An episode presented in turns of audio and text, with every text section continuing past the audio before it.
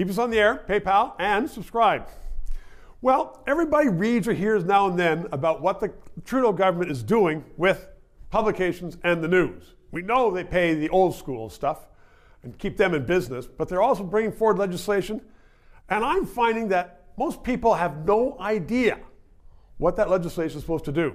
We're going to shut down the news, Google, everybody else. I don't know, but Jesse Brown is a publisher of Canadaland. He was with me right now, and he knows. So, 40 seconds. What is the government trying to do with this?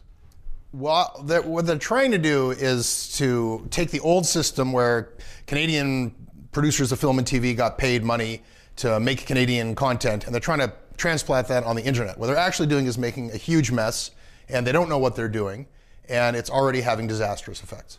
So when you hear stories from the government that you know those big bad American companies are going to shut down Canadian news, I don't know that many people who get their news from you know, the, the internet of those big American companies.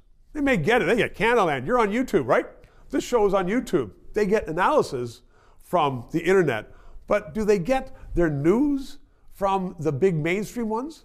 Well, we, we got to be careful not to conflate too many things. Uh, if, if we're talking about Facebook uh, and Instagram, a high percentage of Canadians did get their news from Facebook and Instagram, but since the government meddled in this space, that is impossible. We're like the only country where they've shut down the sharing and commentary of news on Facebook and Instagram. So then, to replace that, what are Canadians doing? Canadians are going to TikTok. Canadians are just getting other content that isn't news. Canadians are getting American news in the place of Canadian news.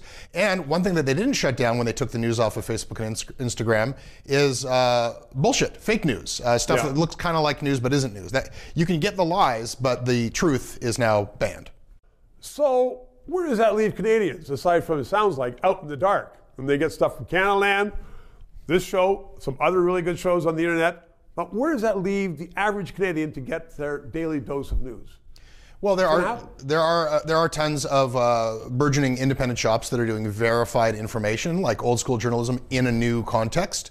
But most Canadians don't know that they exist. So we still have these sort of uh, you know old school legacy. People still go to their CBCs and their Globe and Mail, uh, and maybe this lifeline that the government has thrown out is going to keep those around. But Pierre Poilievre is running on a platform of defunding the CBC, so uh, it, it's looking like we're in serious trouble. And there's fewer journalists covering Canada than ever before serious trouble or new trouble? Are we going to have a whole new world in a few years where Canadians say, I don't know how I just relied upon the Star or the Globe?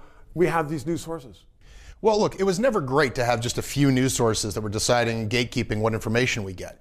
But we, what we want to have that replaced with is actual journalism, not just chaos. And unfortunately, they've thrown the space into so much chaos that I'm afraid that bad actors are filling the void. So people really have to make an effort to get good information from places like Canadaland.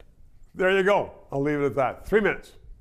Liberties and freedom of speech are under attack in Canada like never before. So let's keep this discussion on the air. PayPal, write a check, and please include your address so I can write a thank you letter to you. And ask your friends, please subscribe. It's important to keep this on the air. And thank you.